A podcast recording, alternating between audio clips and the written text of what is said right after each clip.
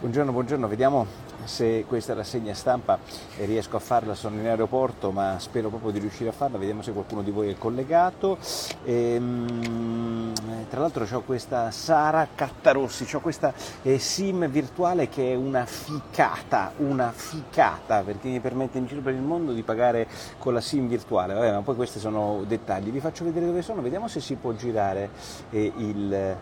Eccoci qua, l'aeroporto, lo vedete l'aeroporto che sta funzionando? Eccolo. E io invece adesso giro il teleschermo e ritorno su di me. Che cosa è successo oggi? Beh, Meloni e Schlein, il grande discussione che c'è oggi sul eh, Corriere della Sera, mitico Ivan, preparati perché lunedì si ritorna eh, con Quarta Repubblica. Allora, ehm, il, la cosa fondamentale, a me piace moltissimo questa idea dell'aeroporto che state vedendo ora. Eh, allora, ehm, eh, il Corriere della Sera decide che la notizia principale è questo questo ehm, scontro televisivo tra la Schlein e la Meloni e tutti quelli che dicono eh, il Corriere della Sera, tra l'altro l'ottimo Falci che ha lavorato è stato conosco bene, uno carino, che dice eh, se lo stanno contendendo Vespa, eh, Sky TG24, eh, poi Mentana, vorrei semplicemente toc toc dirvi che ci proviamo anche noi di Rete 4 immodestamente a fare queste cose perché mi sembra che abbiamo, anche se non fa parte diciamo, dell'elite dell'informazione della straminchia che pensano i grandi giornali, ma in fondo facciamo numeri e informazione come tutti quanti gli altri, anzi numeri decisamente superiori se vogliamo proprio essere precisi. Perciò ci siamo tutti quanti a pensare a fare questa, eh, come, siamo, come, come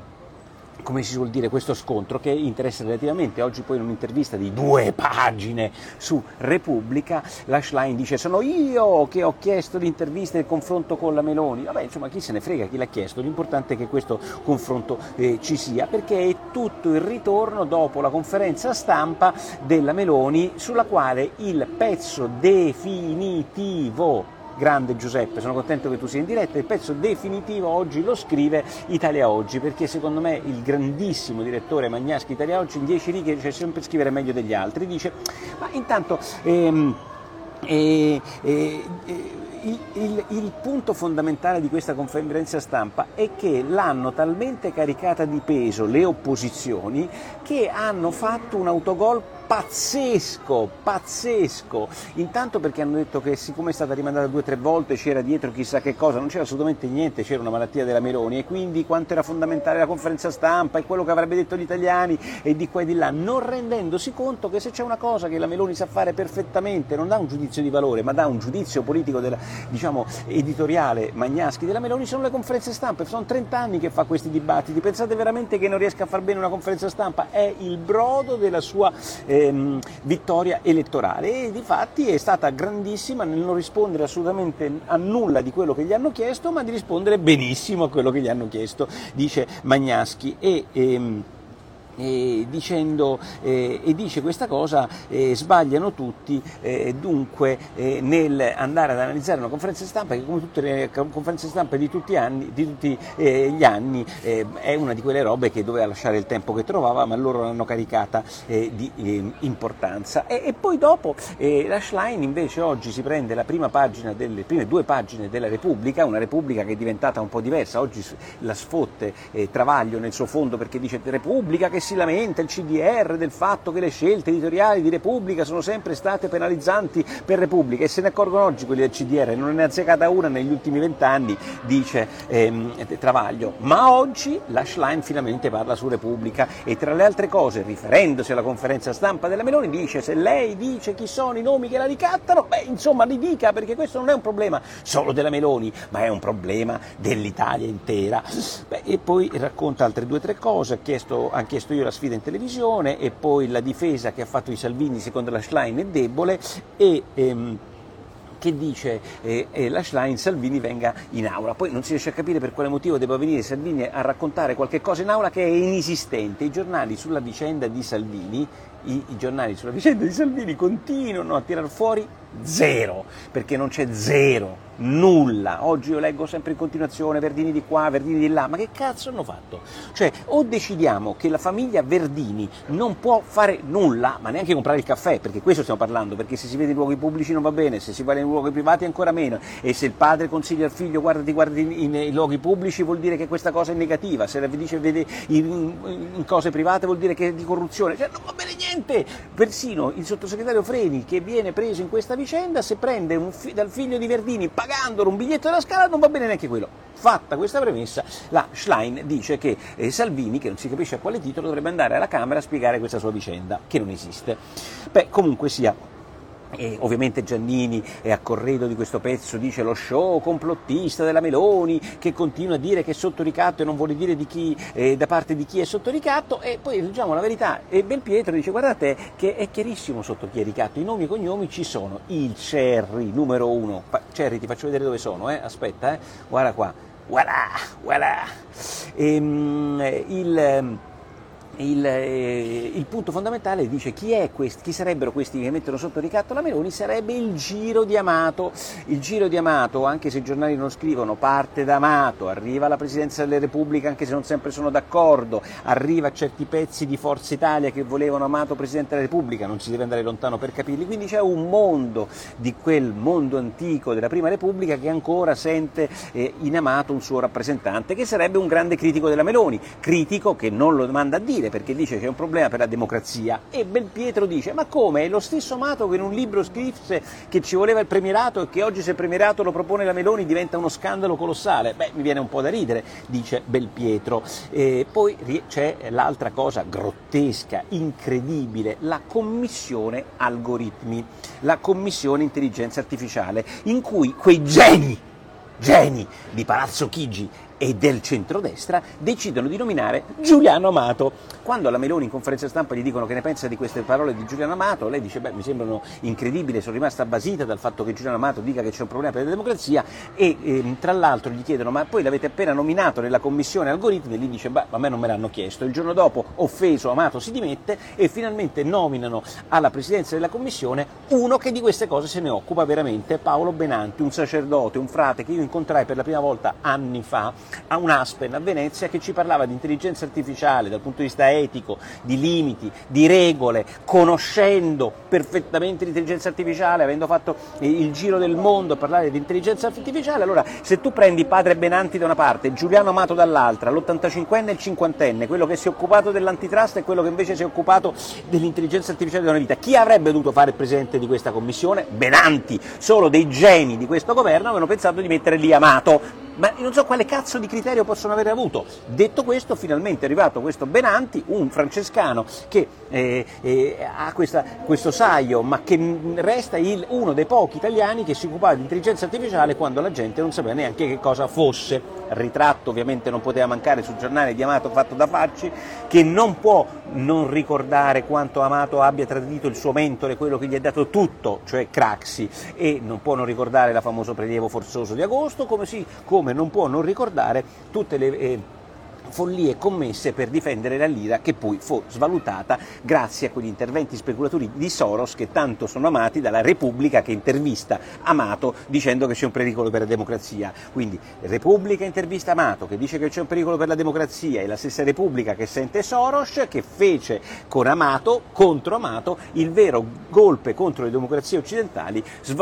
che permisero di svalutare lira e sterlina, vi ricorderete, in quei drammatici inizio 90. Eh, nel frattempo poi c'è un pezzo molto interessante, sempre preso da, da quella conferenza stampa e, e, se ne occupa la stampa di Torino, in cui si dice che la Meloni starebbe provando a portare la Le Pen nel partito conservatore, strappandola ai nazistelli, questo è, è quello che dicono a sinistra, di AfD, che sono i tedeschi di destra. Questa operazione sarebbe un gran casino perché permetterebbe ovviamente ai conservatori di prendere un gruppo importante parlamentare in Europa e toglierli al suo alleato di governo Salvini, quindi un bel pasticcio. Peraltro oggi i giornali ricordano ricordano come Salvini abbia un incubo, cioè scendere sotto al 9% alle elezioni europee. E, ehm, il centrodestra sta litigando, ovviamente Repubblica ci va sopra e fa bene a farlo perché sulla Sardegna stanno combinando un casino quelli del centrodestra, nel senso che il candidato uscente che viene dal Partito Sardo d'Azione e che è, con, è collegato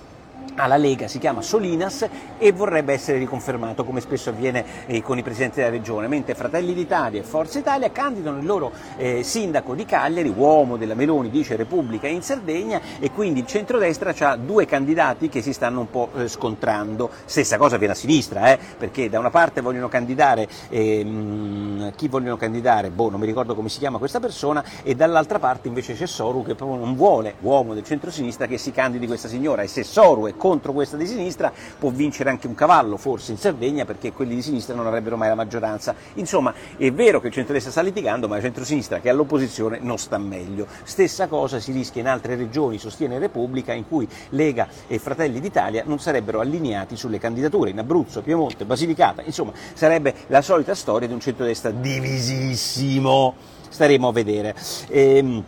nel frattempo vi dico già che non è partita la corsa Confindustria già stanno litigando. Oggi lo leggo su Repubblica. I probiviri di, di, di Confindustria che sono famosi per far finta di essere al di sopra delle parti e sono nelle parti. Mi ricordo quando impedirono al ehm, Fabrizio Diamato, uno dei pochi grandi imprenditori italiani, di candidarsi a Roma come presidente della Confindustria del Lazio, di, di Roma perché dicevano che non era iscritto alla sezione di Roma dagli anni sufficienti. Voi capite che poi dopo hanno, hanno, sì, sì, sì, hanno eletto so, uno che ha una società di informatica. Cioè, voglio dire, questo è, è i saggi di Probiviri. I Probiviri sono lo strumento in Confindustria per fottere i nemici e qui in Confindustria vogliono fottere evidentemente Gozzi, che è quello della Federacciai, e mh, mm, invece il favorito secondo Repubblica è Garrone, che è perfetto perché della Marcegaglia, non lavora nella sua azienda, non ha mai lavorato nella sua azienda, il fratello che non lavora in azienda, è il solito stile della Confindustria. Chi piazza in Confindustria? Quello che non c'è nulla da perdere o comunque non ha un'azienda eh, da gestire. Ehm, e quindi è perfetto sicuramente, andrà a finire. E I probiviri vedrete che andranno sempre da quella parte, i probiviri sono tutta quella roba là che nasce dal potere di Confindustria, di quelli che lavorano solo per Confindustria, da quelli che hanno un ruolo solo per Confindustria. Se tu gli togli la Confindustria, gente che per strada sarebbe nuda come il re. Questi eh, invece in Confindustria si mantano di piume che altrimenti nessuno li riconoscerebbe. Eh, casino vero invece in politica estera, c'è una doppia minaccia Israele di eh, Nasrallah, cioè Hezbollah e iraniani, ne dà conto in prima pagina oggi il Corriere della Sera, Biloslavo ci spiega che questa è una guerra a pezzi perché aggiunge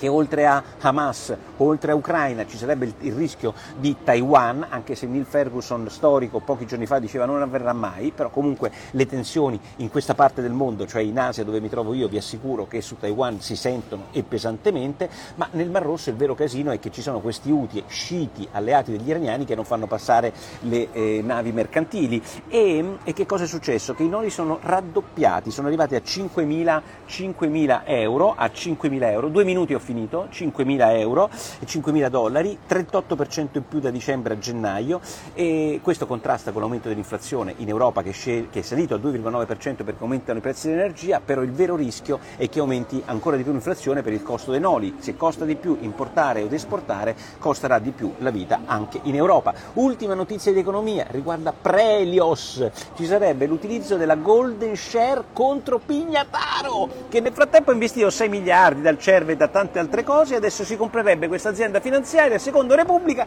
ci sarebbe l'utilizzo della Golden Power. Attenzione, afuera le Golden Power, perché qualche volta possono essere usate bene, ma è come dare un Kalashnikov ai politici per decidere questo, quello che è bene e quello che è male, sempre temere cose di questo tipo. Ehm, è bellissima eh, la ricostruzione di quello che viene sul Mar Rosso di Olimpo che ci spiega che i cinesi hanno le loro fregate a difesa dei mercantili, ne hanno tre, ma vengono usate soltanto nei confronti delle loro merci. Se beccano altri che hanno problemi in quel mare, in, quel, in, quel, in quella zona, eh, loro non, ehm, non intervengono, non aiutano nessuno. Io sto perdendo l'aereo. Allora a questo punto non so quanti minuti ho fatto di rassegna stampa, però vi faccio vedere subito il, la gente che si affolla, anzi non è molto affollata in questo aeroporto e, e noi grazie a Andre 1977 e grazie a Anna Pia Cascone lunedì eh, in prima serata eh, torna Quarta Repubblica e come sempre vi ricordo lo shop di nicolaporro.it, cappellini, magliette, di tutto, venditore ambulante, ora non ho cappellino indosso, purtroppo mi metto tra poco, Stefano Modulo PB, è probabile che debba prendere l'aereo direi, sì, è certo che devo prendere l'aereo, eh, adesso vado, ciao.